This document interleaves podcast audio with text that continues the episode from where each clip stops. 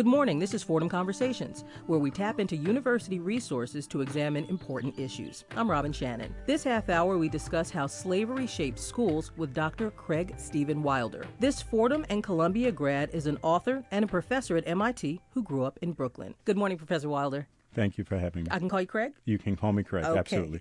well, to jump right in, most stories taught in grade school or high school, especially when I was younger, painted the picture that the American North led the opposition to slavery. It was sort of like the racist South versus the progressive North. But in fact, many of the nation's leading universities had profitable connections to slavery. So, what role did northern schools such as Harvard, Princeton, and even Columbia play in the slave trade?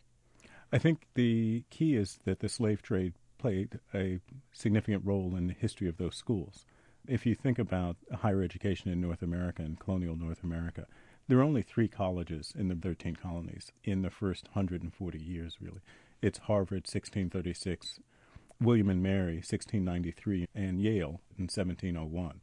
And then in a 23 year period, six new colleges are established. That's the height of the African slave trade. So, from the very beginning of the American college and right through the end of the colonial period, the slave trade provided the monetary resources for the rise of the American academy because you had to fund these universities in some way. And they're denominational schools, right? So they're schools belonging to churches. Brown, the College of Rhode Island at the time, now Brown University, is a Baptist college. The um, King's College, now Columbia, was Anglican. The College of New Jersey, which is now Princeton, was Presbyterian. These are church schools and communities came together to help build them. And you needed, in fact, the wealthiest people in those communities to help fund these schools. That wealthiest group was heavily connected to the slave trade. And that was my question about actual slavery within the organization of universities. How did slavery function in the North versus the South? Specifically, what did they do at these colleges? What were their jobs? There, there are two different relationships to slavery. Right? There's one is the slave traders who are on the founding board of trustees of these schools. Um, Brown, the College of Rhode Island, had more slave traders on its board than any other school. Columbia, then King's College in Manhattan, had um, more sons of slave traders and merchants than any other school. But the other relationship to slavery is literally enslaved people on campus. When Dartmouth is founded in 1769, the charter is given. The next year, the Reverend Eleazar Wheelock, the founder of Dartmouth, heads up to New Hampshire, to Hanover, with eight enslaved black people. Right? He's got seven adults and an infant child, all of, all of whom he counts as slaves. You can make an, an argument, and I think it's a perfectly fair argument, that Dartmouth has more slaves than faculty. It actually does. Has it certainly has more slaves than faculty. And the family slaveholdings actually grew after that period because Wheelock's son John, who succeeds him in the presidency, marries into a fairly significant slaveholding family with ties to New Jersey and the West Indies. And so enslaved people are on campus from the very beginnings of the American college. If you know, Harvard is the first college in the British colonies, 1636 in Massachusetts. Two years later, there's a slave on campus, a man who's referred to as the Moor, and who's owned by the only professor at Harvard. He's the master of the school and professor, Nathaniel Eaton, and he serves the early Harvard students and becomes part of the sort of legend of Harvard. Are they still treated like we think the Southern slaves are treated, or, or should I say mistreated, yeah. here in the North in these universities? Yes. You know, the violence undergirds slavery everywhere it, it exists. And so you know, at Harvard, you know, to use the Massachusetts example, Benjamin Wadsworth, one of the early presidents of Harvard, Reverend Wadsworth, had earlier been a pastor of one of the Boston churches, one of the major churches in Puritan churches in Boston. And Wadsworth actually gives a sermon to his congregation on the proper ordering of the family, in which he instructs his congregation that it's their duty to beat their slaves that in fact it's a biblical obligation to do so. In the next, uh, later in the um, 18th century, a an enslaved man and woman are actually dragged to the commons in front of in Cambridge, Massachusetts, right in front of Harvard Yard, right outside the gate. The students and some of the faculty are watching as this these two people a man and woman are actually executed and burned to death on that spot for being accused of poisoning their master. Violence at every moment in time undergirds slavery in the North, and it's a myth that somehow Northern slavery was more genteel and more humane than slavery in other regions of the world. Can you sort of provide us with an overview of the uh, slave trade? You know, who sailed to where, why, and when? Yeah. The um, the earliest ship leaving out of the British mainland actually leaves, and, and it, it, goes back to that man, the Moor, who was on the Harvard campus. Mm-hmm. Harvard is founded in 1636. The very next year, a war breaks out between the Puritans and the Pequot Indians in southern Connecticut. Um, when the Pequot defeated, it's often referred to that final battle as the Pequot Massacre. The English capture hundreds of Pequot women and children. Those people are sold um, into slavery. One of the ships that takes them is a ship named the Desire, and it heads south to Bermuda and to the West Indies with Pequot captives for sale. The ship then returns to New England the next year with various commodities, including Negroes. And these are the first enslaved black people to arrive in the colony. Harvard gets its first slave that year you know, it's not it's not perfectly clear if the Moor, this man who was on campus, arrived in the Desire, but there is some suggestive evidence that's how he got to New England. After that, the slave trade emerges and grows relatively slowly throughout the 17th century, and then much more rapidly in the 18th century. Each of the colleges, in order to survive, manages to make some connection to slavery or the slave trade.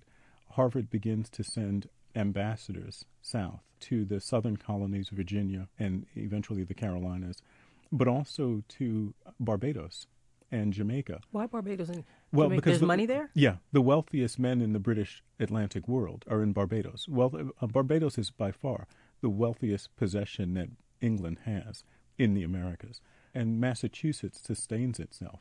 It manages to survive by sending ships to Barbados and supplying the Barbadian planters with everything they need from fish and poor quality fish to feed the enslaved.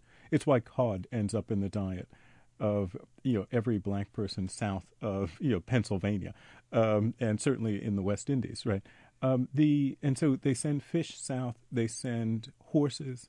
They send tools. They send vegetables. They send the wood that's used to actually um, create the barrels for rum, um, processed from West Indian sugar and, and then transported across the Atlantic by supplying the plantations in the South and West Indies. Um, a, a, rather vibrant merchant economy manages to emerge in New England. And then the next step is if you're supplying wood and all of these other commodities, we also begin supplying slaves. We begin sending ships across the Atlantic and into the African slave trade, even when the trade is regulated by England and it's actually illegal to do it. From New York, from Boston, from Providence and Newport, Rhode Island, and from Philadelphia, illegal ventures are being launched to the African coast to bring slaves into the Americas. England had given a monopoly to the Royal African Company. Um, and so it was illegal to operate outside the monopoly, to violate the monopoly. Okay. And so, and but we violate it, you know, quite regularly. The New Yorkers actually established quite a tradition in the illegal trade in the 17th century, sending ships as far as Madagascar to avoid the Royal African Company's, you know, sort of control of that trade and to profit off the sale of people into the Americas. We didn't uh, mention your book, your latest book, Ebony and Ivy Race, Slavery, and the Troubled History of America's Universities. Uh, and as you said, you, it took you about uh, 11 years of research to do this. So, can you share um, the process that you went sure. through? You have 11 years? can we summarize it a little? Sure. I, I, I can. Well, basically, when I got to Dartmouth, I had just finished my second book project. I was sort of looking for something, and I actually thought I was taking a small project on, which Ooh. was I, I was going to write an article. I swear, I was going to write an article uh, just explaining how black abolitionists, free black people living in the northeastern uh, um, states in the decades before the Civil War, how they entered the profession since they couldn't go to college. They were excluded from colleges, right? So, how do you become a minister, a teacher at college school number two or African school number one? or you know a doctor What's in a nation answer? where you can't. Well, a lot of them apprenticed and studied privately with friendly ministers. You know, you'd find a Presbyterian minister or bishop who was actually friendly enough to allow you to study privately for the ministry and for ordination. Some of them traveled to these sort of ephemeral schools that were opened up in New England by abolitionists, and many of them actually did their studies in places like New York and Philadelphia in poorly resourced schools that were funded by the free black community, and some went abroad. But in in fact, actually, as I was driving around to these various towns in New England where some of these schools had lived, I became much more interested in the fact that I was teaching at Dartmouth that Native Americans had actually been on campus as students for 200 years by the 1830s and 1840s. And so the exclusion wasn't just race, something else was happening. Um, and that's where I dropped the first part of the project and I started pursuing what this something else was. I just wanted to know, you know, um, and the answer is actually that Native Americans were brought in as students precisely because the university was an instrument of colonialism. People who um, pose, in fact, real military and strategic threats, was in fact an effective and efficient way of changing the balance of power between the English and native nations. So if we educate they, them with right. uh, by our means, right. by our ideals, they'll be easier for us right. to influence. And this also helps to explain how co- the early colleges got into the business of this tight, close relationship to slavery and the slave trade, because you fund those missionary endeavors by turning to sources of wealth emerging in the Atlantic world and slavery and the slave trade provide, in fact, the the most bountiful source of wealth in the Atlantic world. And so, you turn to slave traders, you turn to slavery, and these early colleges therefore end up with a really quite intimate history, but also, in fact, these really quite tense relationships to Native American nations. I'm Robin Shannon on 90.7 WFUV talking with author and professor Dr. Craig Steven Wilder. We're discussing how slavery shaped some of our most prestigious universities.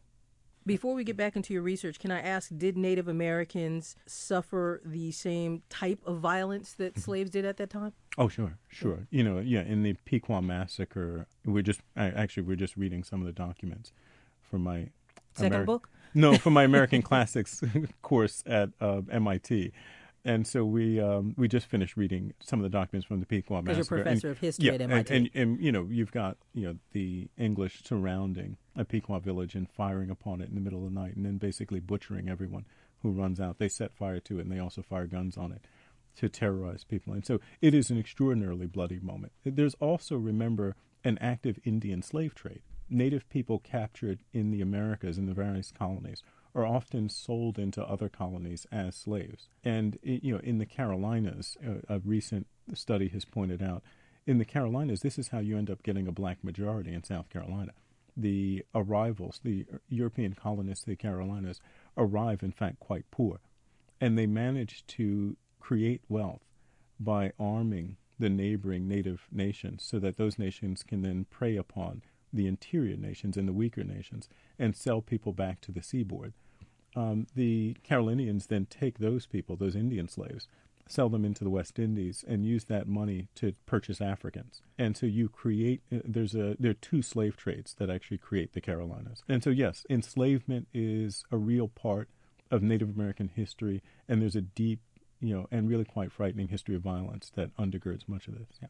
So now you're traveling around looking at this research for this short, simple mm-hmm. writing that you planned on you planned on doing. Where did you go and what did you have to go through to get the information for your research for your book? You know, I, I think when I first started, when when it shifted from that article to a book, when I all of a sudden I was looking at this much bigger question right. of the relationship between these colleges, Native Americans and Africans in the colonial world, I I was worried that I wouldn't be able to find the resources that the material just wouldn't be there to tell the story from. And in fact, actually, that's the first thing that got corrected. I realized actually pretty early that there was plenty of material. In fact, way too much. And one of the reasons it took 11 years was that there's so much material to go through. And I, um, I've only gotten through a fraction of it. And so what happened is um, I made some decisions along the way. And one of them was that I didn't want to write a book that blamed one school mm-hmm. or that was about one school and made that one school seem to be the culprit you know, if I ever had a complaint, Brown University did a report on its relationship to slavery and the slave trade that was published in 2006. A fantastic internal institutional investigation made public by the university itself under Ruth Simmons, the first woman of color, first woman and per, first person of color to head an Ivy League institution. And if I ever had a complaint about the Brown report, my only complaint is that it made Brown seem unusual. And I didn't want to do that. I didn't want to write a book about Harvard and slavery and then just say, well, you know, Princeton was kind of similar here and Columbia was kind of. And so the other thing that took a while was I really needed, therefore, to visit all of these campuses. And because we're talking about the colonial period, the story and the documents and the research isn't just in the Americas. A lot of it is also in Europe. And so I spent a lot of time in England at the National Archives in England, at the British Library in England, and some various smaller collections, the Hunterian Library, which is an anatomy museum, uh, up in Scotland, doing research there in the in the medical schools and in the universities that influence the ones that actually get established in the in North America. And so it just took, you know, a lot of all my vacations involved were actually defined by their proximity to some research center, library, or archive. So, Professor Wilder, what did you do? You went and knock, knock, knock. Hi, let me go into your archives and yeah. find out what your university's connection yeah. to slavery is. Yeah, what you don't want me to know. yeah. Uh, were, I would think that there would be some kind of conflict that would happen or some kind of resistance. Did you face anything like that? No, I worried about it. The people in the audience who've been to archives before know that you have to fill out, in most archives, you fill out a form sort of saying who you are and getting permission to use the collection. There are rules attached to it that tell you how to behave and what you, you can't have pens, you can't have pencils, all these rules, right? And then they always have this line on there that asks you what are you what's your research topic. And so I would write somewhat euphemistically, you know, the well, colonial education, which is true. Right? Yeah. It's a little vague. yeah, a little vague, nice and broad. Colonial colleges, colonial education, just very broad. Right. Um, but what I found out actually as I was sitting in these archives, you know, at William and Mary, you know, I, I went to their library multiple times, and as I sort of got uh, sat there doing research, and the, the archivist got to a sense of what I was working on by what I was asking for. In fact, actually, they would bring me other stuff that they knew about so they in the collection. Yeah. Mm-hmm. Oh, they were really, really wonderfully helpful. They kind of figured out what I was working on. They would ask me some questions about, you know, where's your project going, and we, and and they would just bring me stuff that they knew about that I might not have gotten to using the regular index system because of the way things are indexed. And so, really, actually, I didn't find a lot of resistance at all in among the archivists and librarians. There were a lot of support, but there's a good reason for that. Actually, why the archivists and the librarians are part of the population of people on these campuses who's been keeping this history alive, even at a time when the university administrations didn't want to talk about it and touch the topic. Um, it's been a grassroots movement on these campuses. It's been faculty and students doing courses on Harvard and slavery that produced the website Harvard and Slavery. Right, that comes out of a seminar that one faculty member did, and that you know a, a generation of students did who took that class on the Williams campus, Shanti Singham, who's a professor of history, teaches a course on Williams and slavery. And at Princeton, Martha Sandweiss is teaching a course on Princeton and slavery. And so it's been faculty members and students who've kept this conversation going over the past decade, often with no institutional support or encouragement whatsoever, because no one really at the top wanted them to touch this topic. But where they really get a lot of support and help is from the archivists and the librarians. And so the archivists and the librarians were already involved in this conversation. And so by the time I showed up, you know, over the past 10 years, not only were they ready for this discussion, they were actually in many ways excited about it. They recognized that there was a story to be told and that the fear of telling it was irrational.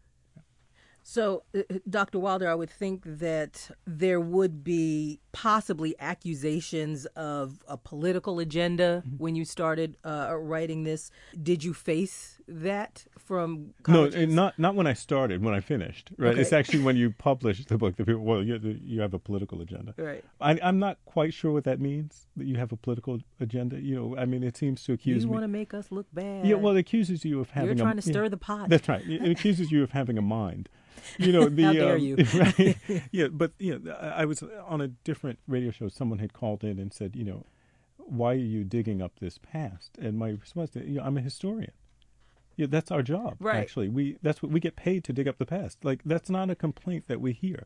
You know, when we publish a book about Abraham Lincoln, we don't hear the complaint, "Why are you digging up this past?" We only hear that complaint upon the approach of uncomfortable facts. And I actually have a lot of sympathy for that. I actually, you know, I have no antagonism to people who are bothered by this past, troubled by it, and shaken by it. My response to them is actually that they what they need to understand is that I'm having the same reaction they are. I, I recognize how uncomfortable these truths are. I recognize how uncomfortable these facts are.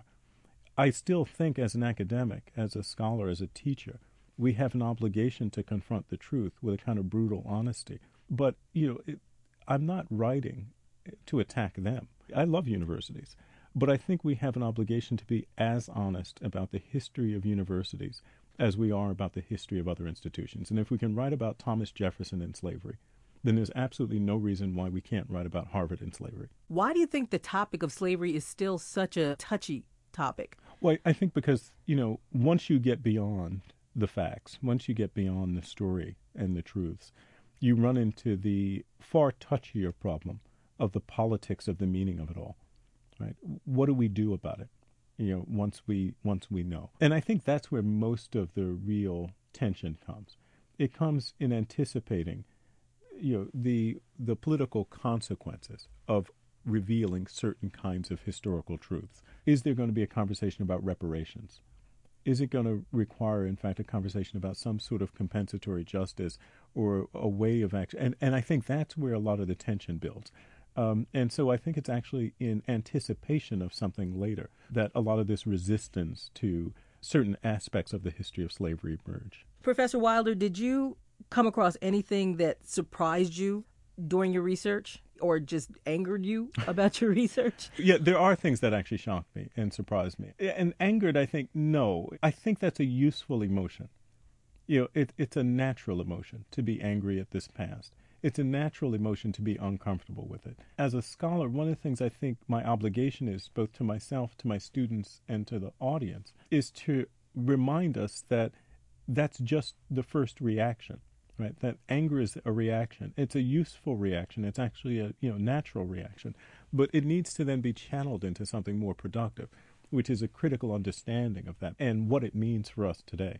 And i think we're quite capable of having those conversations. And so there were things that shocked and horrified me along the way. You know i think you you discover some just brutally and and, and ghoulish facts. You know the harvard hall burns in 1763, there's a fire and it burns to the ground, and in the inventory of what was lost, among the collection in the early museum that was in Harvard Hall, is the hide of a Negro, the skin of a black person that's been tanned and preserved for display and for study. There are grotesque and horrifying things that you encounter along the way, and my job as a historian is not to hide that, but to explain it, to get readers to understand how it happened and why it happened and what the consequences of that are. And so, yeah, there were things that sort of horrified me and surprised me, but that's history.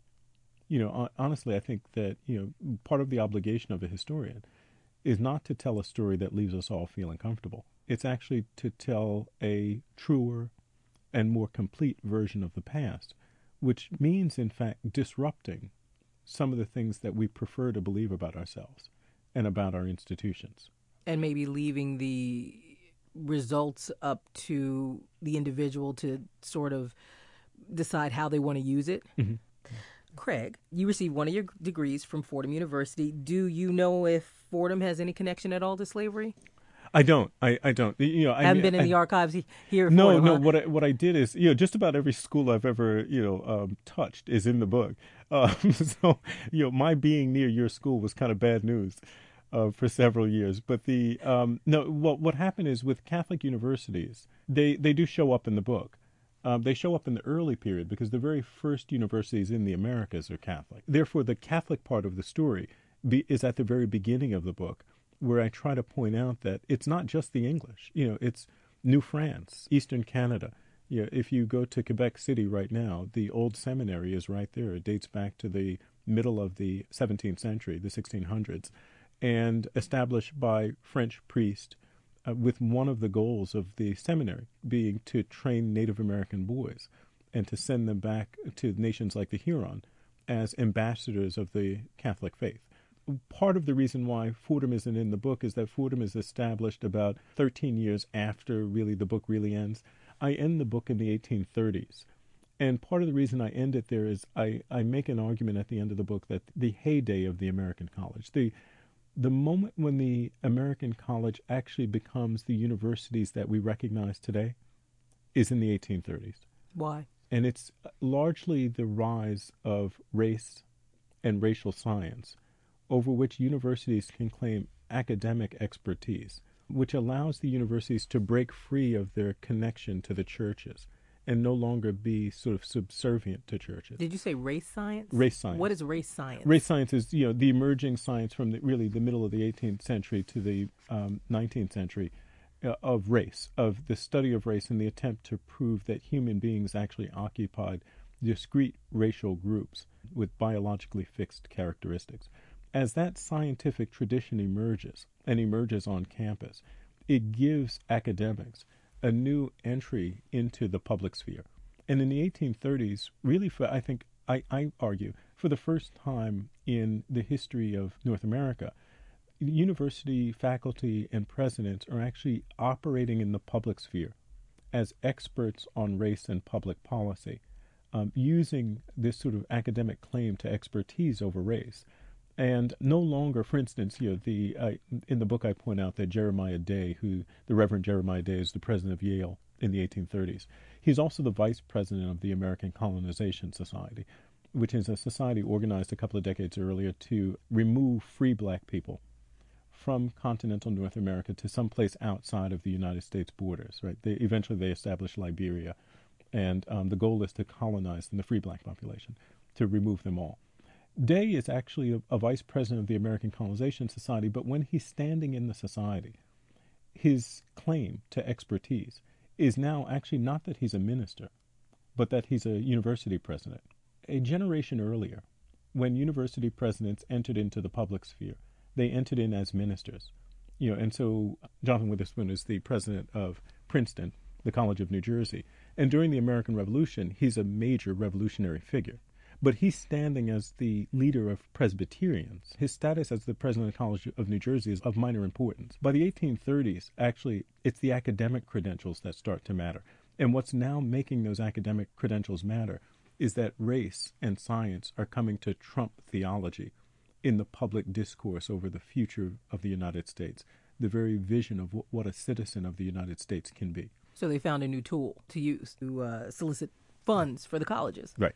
Can you share your your your ideas, your thoughts about reparations? I think it's a conversation we need to have. I, you know, I think it's a difficult one. Agree, disagree. Pretend. It's not that simple. Yeah, yeah. It, it's not as simple as we like to pretend. But I'm in favor of compensatory justice. I actually think that you know universities have an obligation to explore their histories, as do other institutions in American society. And, and so I think this is a conversation that we need to have. We're capable of having it. But when we have it, it needs to be a fair fight. It needs to be a fight about the facts and about what happened and about how you deal with that past.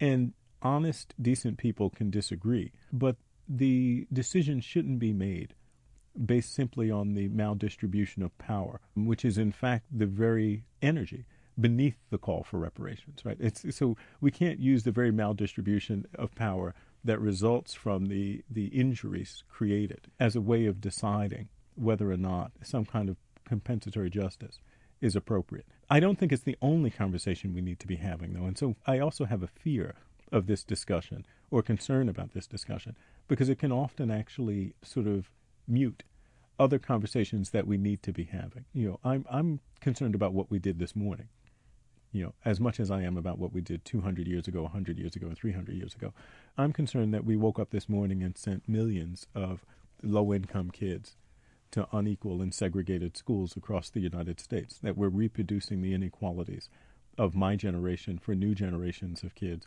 We know that we're doing it. We're actually doing it by policy and by decision, and there's very little national will to engage with that crisis. I'm concerned about, you know, the incarceration of young men and women um, whose lives and whose families' lives are being distorted. You know, and so I think there are lots of conversations that we need to be having, but you know, really, in fact, the transformation of the lives of low-income people requires a much more complicated social movement than any one single thread of that movement. Does that make sense? That totally want, makes yeah, sense. Yeah. yeah, that totally makes sense. My thanks to Dr. Craig Steven Wilder. His latest book is Ebony and Ivy Race, Slavery, and the Troubled History of America's Universities. It's out now on Bloomsbury Press.